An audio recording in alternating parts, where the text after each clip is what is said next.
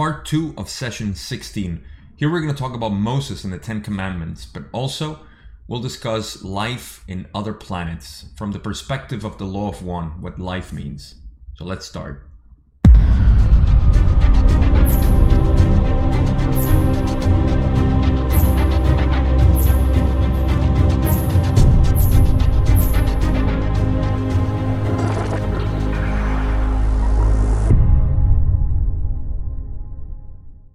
Right, in the last video, we talked about what the Orion group sent here as a social memory complex uh, about 3,600 years ago. I know in the text it says 2,600, but this was corrected in the next session, session 17. But that um, entity that they sent here, the Orion group, again, is what Don is asking as the first question that I have in the video. So let's go in straight to it. Don says, Can you name the entity that they sent here 2,600 years ago? Which is actually 3,600 years ago. Ra says, This entity named by your peoples Yahweh. Can you tell me the origin of the Ten Commandments? Ra says, The origin of these commandments follows the law of negative entities impressing information upon positively oriented mind body spirit complexes the information attempt to copy or ape positivity while retaining negative characteristics. Okay, so really quick, I mean, Yahweh, we know from our research, you know, outside of the law of one, that is a very questionable entity to be considered as a god. I know it's the biblical one. Um, of course, there's a lot of roughness, you know, for people to take the Bible for granted or at face value. Uh, people who have research it a lot, you know, they know that there is discrepancy between, you know, the loving God and, you know, the, the punishing one, the, the one that's um, kind of like a psychopath that likes to, um, I don't know, punish its own creation for some reason. So this is more in line with what we interpret from the Bible, knowing that used to, you know, cause uh, catastrophes and its wrath and all this stuff. So kind of makes sense that this entity was sent by um, by the Orion Group, and also it has been said in some uh, in some sources that this. I mean, if you, if you think about it too, there was no free will. There was no way to decide between what we consider good or bad, or good and evil, or you know, positive or negative. Everything was just a positive oriented society. And the funny thing is that when you have, and this is something that's discussed in eh, in in the future sessions. I think is around session 80 or around there, 70, uh, late 70s, or um, they discuss the uh, the possibility that was before the veil of existence between uh, or in third density, and there was this civilization or massive civilizations around the whole universe that didn't have the veil and they were there were there was no polarities. There was just positive service to others because everybody could see that there were the creators so there was no division. And because of that they had to or the creator not they the creator just decided to unanimously around the whole universe create the veil for third density. So yahweh's uh, garden of eden is kind of similar to that and it was you know the the introduction of good and evil that created the polarities you know that created you know so-called evil of course but uh, that is the way we actually grow and this is you know more in line with the general spirituality that we know from different ancient civilizations that uh, know and respect this this sort of influence on the earth. So uh, just wanted to add that in and now about the commandments, uh, the information attempt to copy or ape positivity. I mean, we're gonna get into that now. But um, yeah, the ten the, the Ten Commandments is also something that you know uh, at large has been discussed as something that doesn't make too much sense. You know, to constrain society in specific ways, almost like laws, and laws always are restricting you know human behavior, which by default just makes sense that you know it's not from from an all-loving, you know, entity. So, anyhow, let's go on. Um, Don says, was this done by the Orion Group? And of course, this is correct. Makes sense.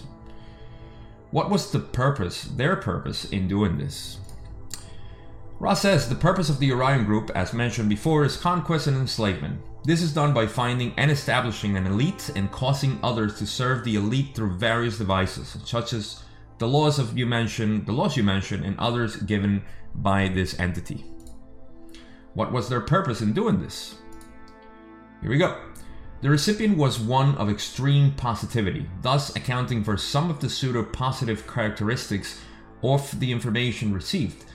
As with contexts which are not successful, this entity vibratory complex Moses, I'll pronounce it Moses, did not remain a credible influence among those who had first heard the philosophy of one, and this entity was removed from this third density vibratory level in a lessened or saddened state, having lost what you may call the honor and faith with which he had begun the conceptualization of the law of one and the freeing of those who were of his tribes as they were called at that time space. Okay, so again, Don is asking a question that has been answered before, which is what's the purpose, you know, in the Orion group doing this? Just to establish an elite by which they can govern, uh, essentially.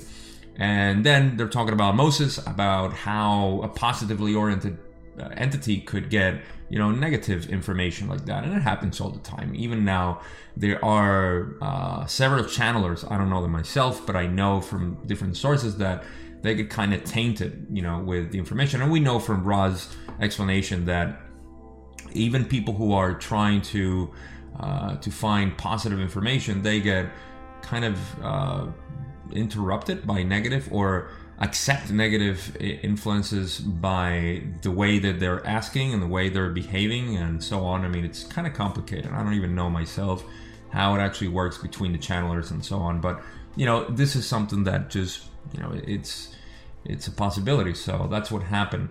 Um, so that's what happened to Moses. Unfortunately, he was corrupted unknowingly because he was an extremely positive oriented uh, entity, but you know, he got corrupted by Orion Group.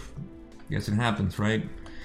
Let's go on. Next question that Don has is If this entity was positively oriented, how was the Orion Group able to contact him? Ra explains. This was an intensive, shall we say, battleground between positively oriented forces of Confederation origin and negatively oriented sources. The one called Moses was open to impression and received the law of one in its most simple form. However, the information became negatively oriented due to his people's pressure to do specific physical things in the third density planes. This left the entity open for the type of information and philosophy of a self service nature. So here's a little light shed on the matter uh, where apparently the peoples of Moses pressure Moses to have like I guess rituals. I've I've heard that were uh, the nature of you know this this kind of ideology where they created you know uh, certain uh, physical exercises that they had to do to worship and whatnot. And you know it just it became more of a, a dogma or an indoctrination that uh, be, it's you know classic of the Orion Group's philosophy. You know, you have to have a certain hierarchy and so on. So it seems like that's what caused the uh, the impression of the negative influences on on Moses and you know uh, the rest of the information that he was channeling uh, from from entities from another plane, thinking it was God. So uh, again, I guess it happens. Here we go. So next question is: It would be unlike it would be unlike an entity fully aware of the knowledge of the law of one to ever say, "Thou shall not." Is this correct? And we know this. This is correct. Can you give me some kind of history of your social memory complex and how you became aware of the law of one? Ra says, The path of our learning is graven in the present moment. There is no history, as we understand your concept. Picture, if you will, a circle of being. We know the Alpha and Omega as infinite intelligence. The circle never ceases. It is present. Ra says, The densities we have traversed at various points in the circle correspond to the characteristics of cycles. First, the cycle of awareness. Second, the cycle of growth. Third, the cycle of self awareness. Fourth, the cycle of love and understanding. Fifth, the cycle of light or wisdom. Sixth, the cycle of light, love, love, light or unity. Seventh, the gateway cycle. Eighth, the octave, which moves into a mystery we do not plumb. So this one is a little mind twisting because Ra is saying that there is no history for them, that there is just information available, and that's the way I see it. Uh, they refer to the circle as the uh, the reference for us to see how there is no history because there is only uh, what it is. So I know that in sixth density or any other density for that matter, time is experienced in a different way or is a different sort of experience with time.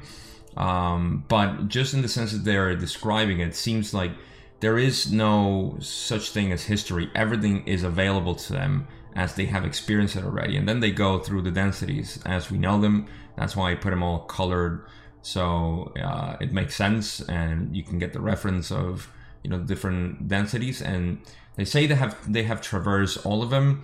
Um, I'm kind of uh, uh, dubious about the seventh because I know they haven't but they know about it maybe because their masters have been uh, teaching them that they have said that so maybe they know about it uh, but they haven't actually been there. I don't know. It's a little confusing but that's the answer we got and you know if you have any idea that want to contribute to this let me know because this again is a little mind twisting for me.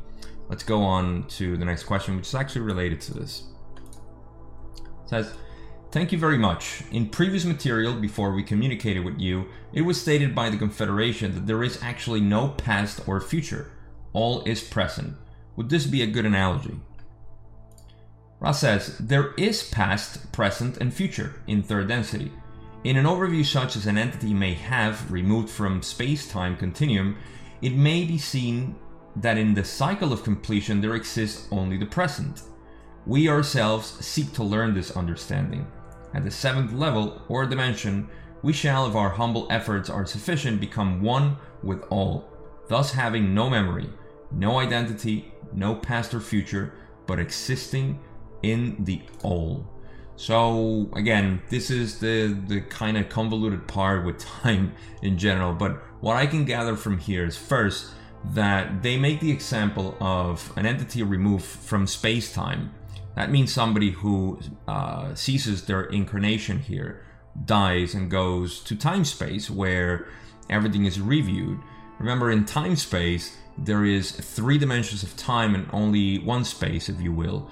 Uh, but it's the same thing.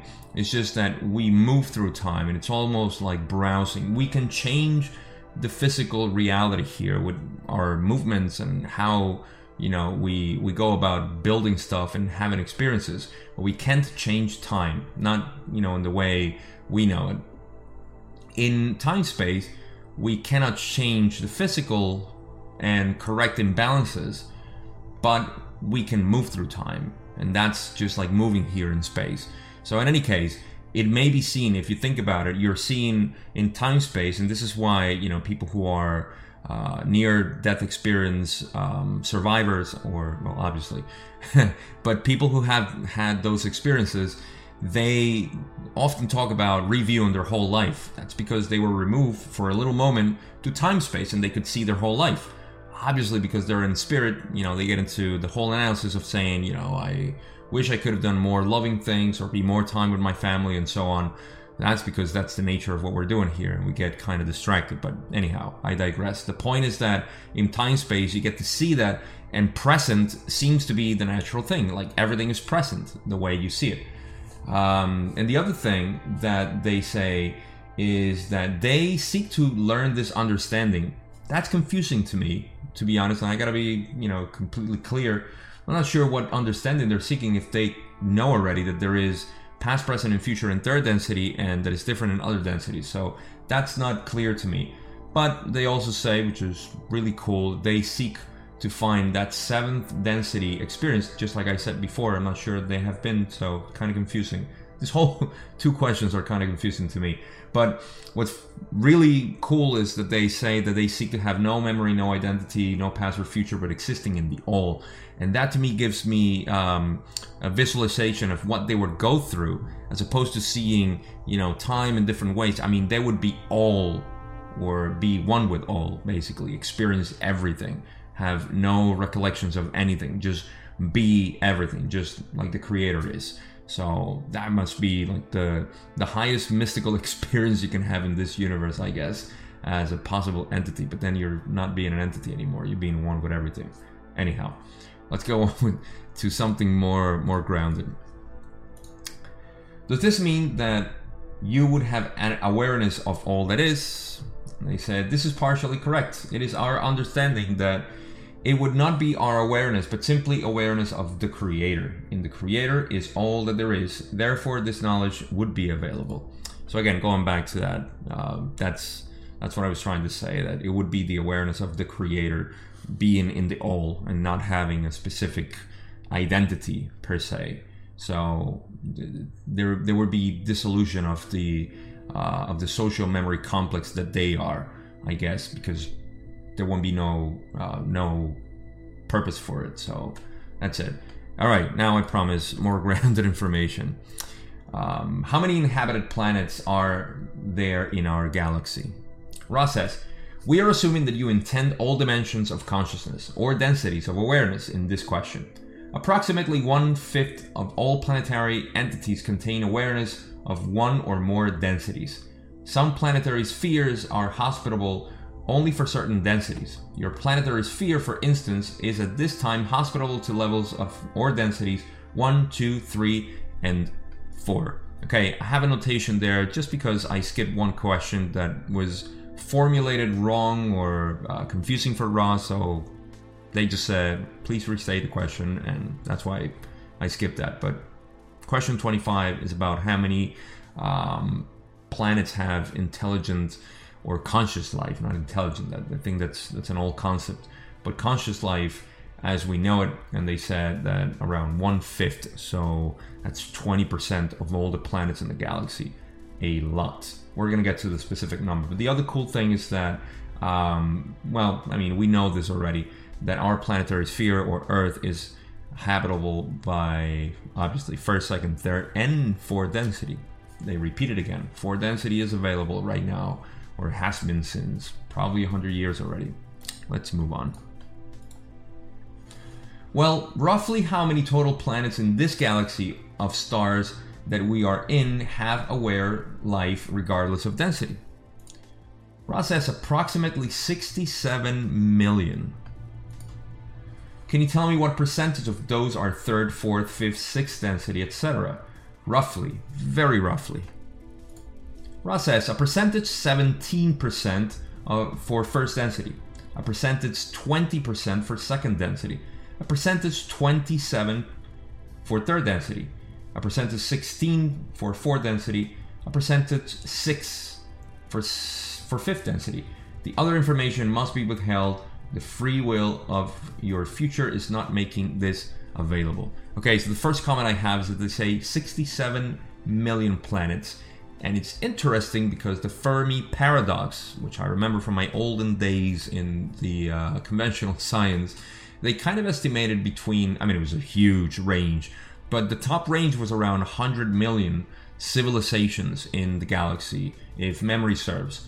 I know it was um, it was a number roughly around there, and it's curious that it's actually 67 million what Ra says. And so Fermi uh, and the Drake equation that uh, Carl Sagan was very popular for doing, they were actually too wrong. You know, they were they were pretty close, and I don't know if that was you know, um, I would say not hidden science, but um, misinformation science, but it seemed like it's pretty accurate. Um, so just the first thing, and the other one that's curious to to just note is that uh, there are different percentages for the different obviously you know um, planets that have habitable zones for second or higher densities they must have i would assume well it all depends but they would have uh, spheres already for the previous densities uh, of experience so something to take into consideration there everything equates to I think 86% what they reveal there, and the rest they cannot talk about.